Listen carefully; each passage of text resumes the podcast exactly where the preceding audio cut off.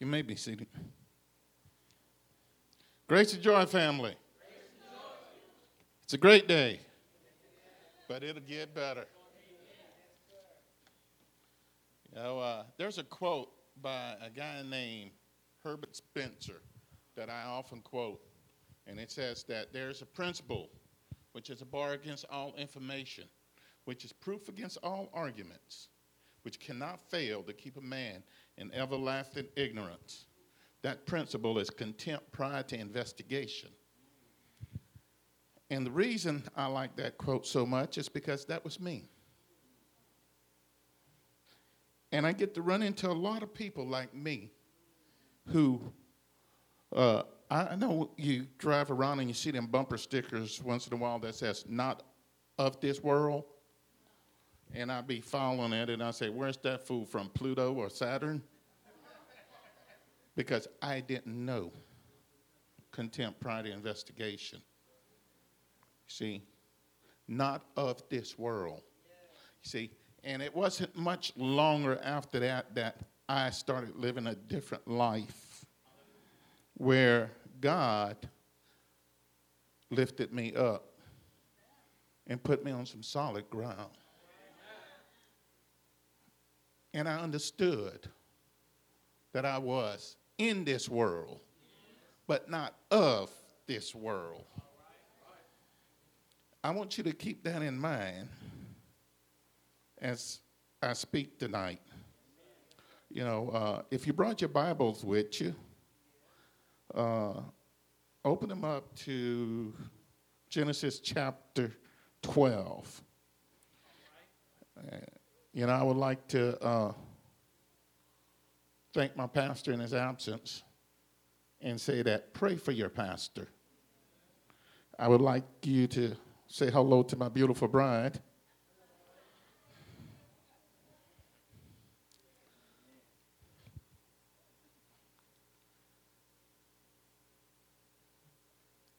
And we're going to go to verse 1. And that's the only verse we're going to use because I'm not one of those preachers who can uh, uh, put things together. I'm an engineer. Uh, I like taking things apart.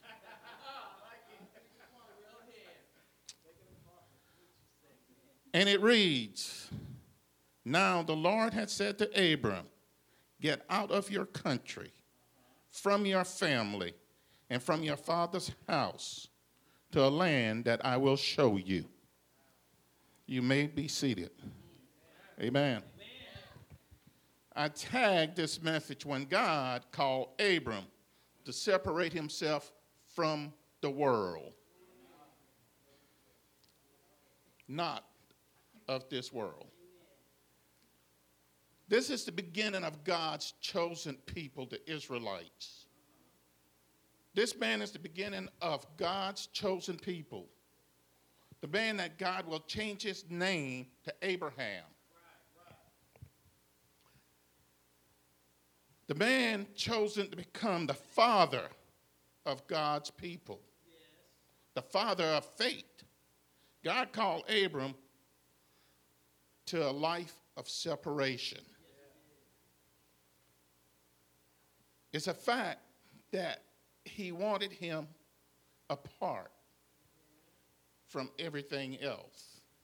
God called to Abram was to do one of the most difficult jobs a man will ever have to face. God called to Abram was to change his life, to change everything in his life to completely turn away from everything in this world and everything that he truly loved. You know, I heard that some years ago where somebody says, you only have to change one thing everything. See, and this is what God is telling Abram. I only want you to change one thing, which is everything. God called to Abram to leave his home and forever separate from his country. God called Abram to leave his home and forever separate himself from his relatives.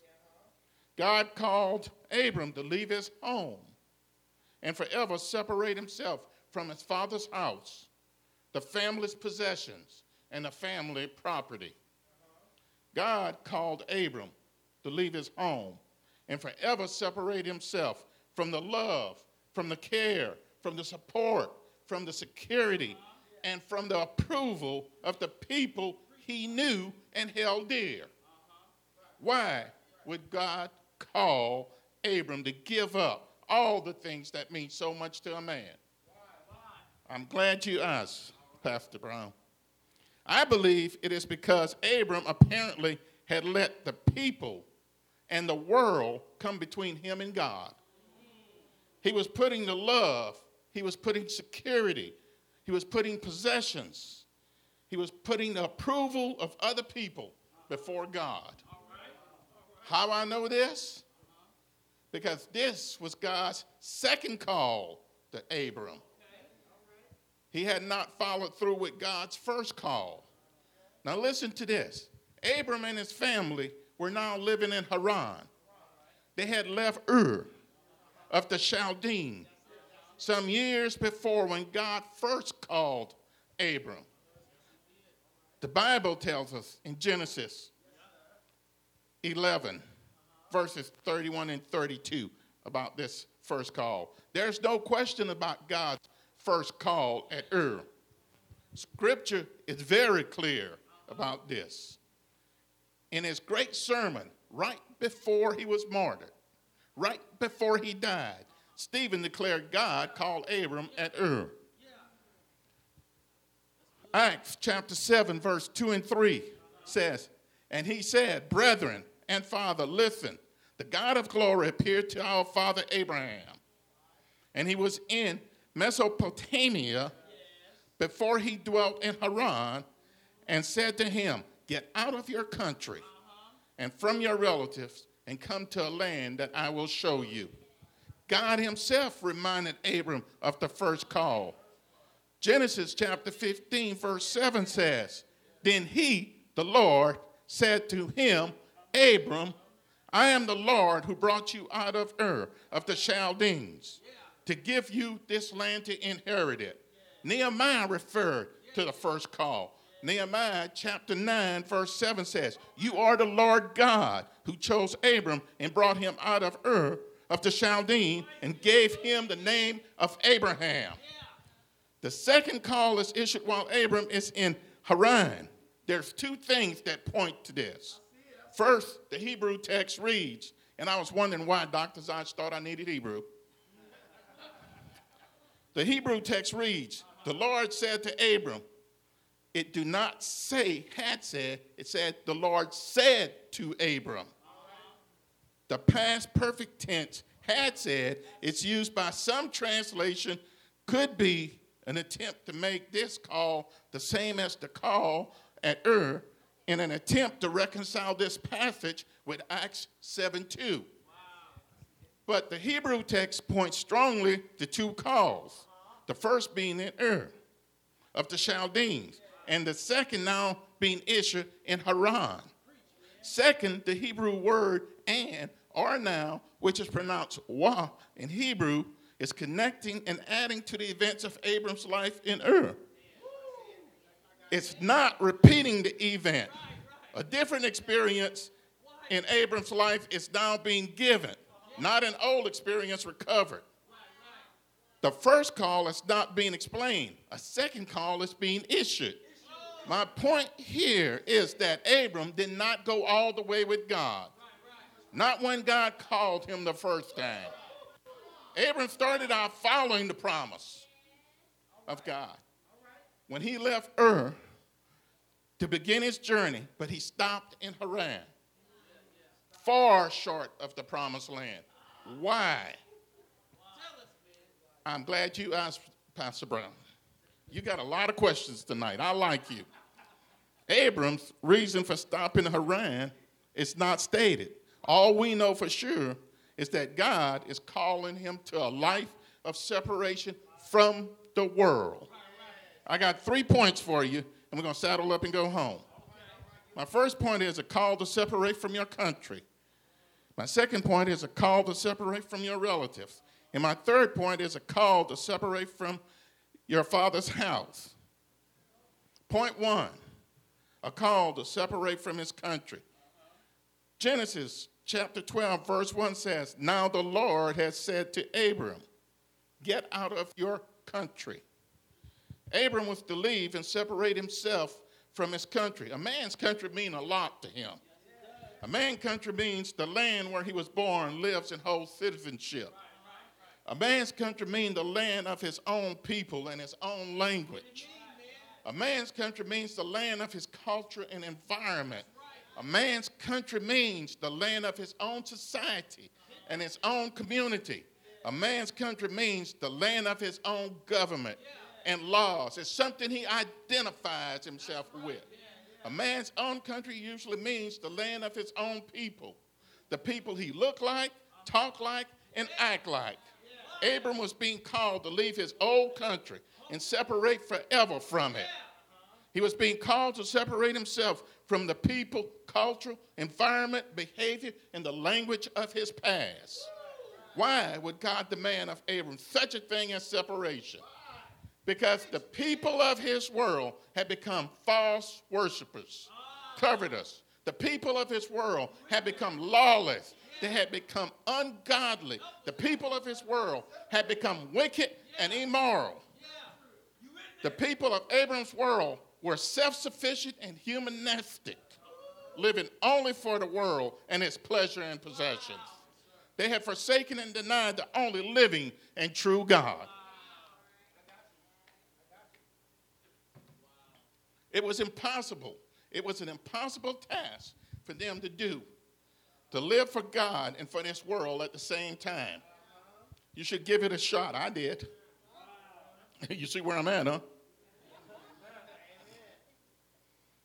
The ways of this world and its flesh, the ways of this world and its lust, the ways of this world and its pleasure, the ways of this world and its possessions, and the ways of this world and its greed did for these people just what the ways of the world always do corrupt men. Consequently, God had no choice. God had to demand that Abram live a life separated from the worldliness of his country. Abram was being called to a new life, to start life all over again in a new country. Here's food for thought. A life of separation from the world is not a heartless demand of God. Uh, Pastor Tate would call this application. It is simply the demand that we separate from the ungodly, immoral, and covetous ways of this world. This world we live in is extremely wicked in the eyes of God. Therefore, this world we live in should be extremely wicked to all of us as well. Romans 12, chapter 12, verse 2 says, And do not be conformed to this world, but be transformed by the renewing of your mind, that you may prove what is that good and acceptable and perfect will of God. Ephesians chapter 5, verse 11 says, And have no fellowship with the unfruitful works of darkness, but rather expose them. Point two a call to separate from his relatives. Genesis chapter 12, verse 1 says, Now the Lord had said to Abram, Get out of your country, from your family. Abram was to separate from his relatives. Now, relatives mean parents, grandparents. It means brothers, sisters, cousins, aunts uncles, you know, the whole work. Everybody that's related to that family by blood. Most people have a close bond with at least a few of these family members. At least a few of the relatives you have a real close bond with. There seem always to be some pain and emptiness when that bond is broken. Family and relatives in the ancient world provided love, they provided care, they provided acceptance, they provided support, responsibilities, they provided training and education. They provided security for one another. There was a lot that families did for each other. In fact, families did everything together. You know, I know you must have heard somebody talking about Sunday dinner. You know, families used to be families. Families used to actually sit at the table, eat, and talk to each other. I'm just saying, you know, families used to sit at table and fathers used to ask questions of kids like, what did you do in school today, Calvin? You know, who is that boy that you're hanging out with? And if you were at my house, a lot of time my dad's question was, who is that boy sitting at my table? Because we had to drug somebody else home. And mama just fed them. So family was something of importance. And here, God is telling this man, cast yours aside and walk away from them forever. There's got to be some pain somewheres. This was not any different from uh, for Abram and his family and close relatives. Having to separate from everything and everybody is hard for any man to do. And it couldn't have been any different from Abram. But this is exactly what God demanded of him. But again, why? Why would God demand that man separate himself from his family and relatives? Because the people in Abram's days was living immoral and wicked lives. And the family had been heavily influenced by their neighbors. Abram's family had given itself over to the worldliness of their day. Abram's family had become idolaters. They had become false worshippers. Abram's family had become immoral. They had become ungodly. They had become covetous. They had become lawless. And they had become wicked. Abram's family had rejected the only living and true God, worshiping the man made religion of their day. This is the reason God called Abram to separate from his family and relatives. This is why God called Abram to turn from his old life and start a new life a life that would be totally separated from the world and its pleasure, a life that would be totally separated from the world and its possessions, a life that would be totally separated to God, a life that would be totally committed to God.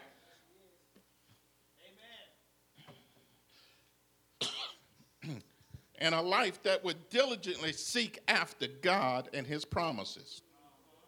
Here's another little uh, food for thought here. the life of separation from family and relative is not a heartless demand of God. It is simply the demand that we be totally separated to God, that we put God first in our lives, even before family, relatives, and friends. Matthew chapter 10, verse 37 says, He who loves father or mother more than me is not worthy of me. And he who loves son or daughters more than me is not worthy of me. Matthew 22, verse 37 and 38 says, You shall love the Lord your God with all your heart and with all your soul and with all your mind. This is the first and great commandment. Point three. I told you I wasn't going to be here long a call to separate from his father's house. Genesis chapter 12, verse 1 reads, And now, now the Lord had said to Abram, Get out of your country, from your family, and from your father's house. Abram was to separate from his father's house. That is from the immediate family and the family holdings. Separate from the family's property Separate from the family's possessions. Separate from daddy's checkbook. Ouch. Remember, Abram's father Terah had just died. Therefore, Abram was to inherit a part of the property and a part of the possessions of his father. Scripture does not say what the inheritance was, but the land and property of the household must have been great. Nonetheless, God demanded that Abram leave and separate from his father's household, separate himself from his father's property and possessions. Why would God not want Abram around his family, their property, and their possessions? Because the family had become heavily influenced and enslaved by the greed of this world. The lust of worldly possessions, the lust of worldly property, the lust of worldly comfort. Oh, one of my favorite, the lust of worldly power. You don't know who I am. The lust for worldly recognition, influence, and the lust for position and honor. Greed, the lust for more and more, arouses the human heart and flesh. Abram and his family had apparently become slaves to possessions of the world. The lust for more and more. Their minds and hearts were given over to seeking the things of the world and not the things of God. God had to demand that Abram break away from his family, that he be totally separated from those that had become slaves to greed for more and more. I think our pastor says your waters get out of control. Abram had to get away from the worldly influence of those who were already always seeking after the ways of the world. Here's a little food for thought. The life of separation from one's house, from one's immediate family, and from the family possession is not a heartless demand of God. A man can oftentimes be ruined by the worldly influence and greed of family members. Worldliness and greed will destroy a man. Therefore, when God calls us to turn away from the worldliness and the greed of family members, it's not a heartless demand. It is simply the demand that we focus our mind and hearts first of all on God.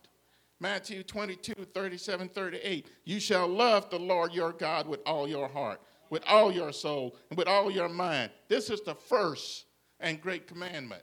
It is simply the demand that we put God first in our lives before family members, even before father and mother. Matthew 10, 37 says, He who loves father or mother more than me is not worthy of me. And he who loves son or daughter more than me is not worthy of me. It is simply a demand that we seek God first, seek him even before food, shelter, and clothing. Matthew 6:33 says, "But seek first the kingdom of God and his righteousness, and all these things shall be added to you." It is simply the demand that we focus our attention and affection on things above, lasting things, not on things of the earth, things that are temporary. Colossians chapter 3, verse 2 says, Set your mind on things above, not on things on the earth. It is simply the demand that we not trust in uncertainty of riches, but in the living God. First Timothy chapter 6, verse 17 says, Command those who are rich in his presence, in this presence, age, not to be haughty, nor to trust in uncertain riches, but in the living God who gives us richly all things to enjoy.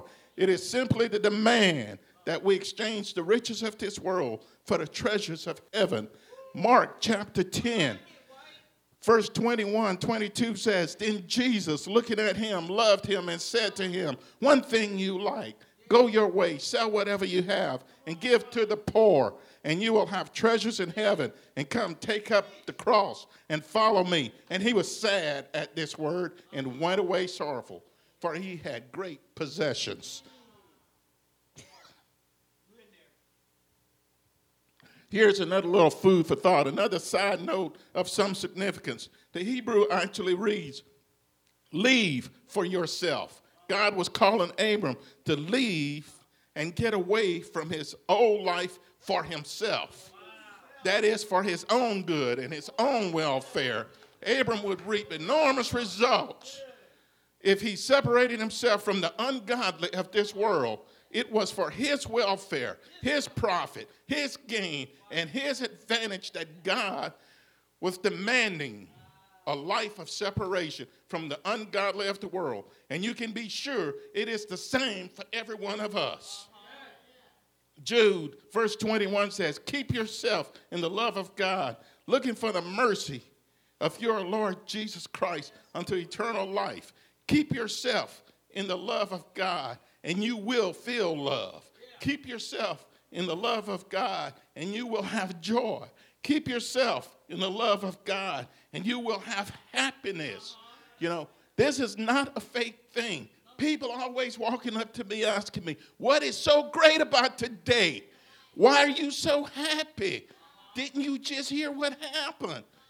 Yes, I did. No, I don't care. Okay. God loves me in spite of who I am, in spite of the way I behave, in spite of the things I say I do, in spite of me, God is still on the throne.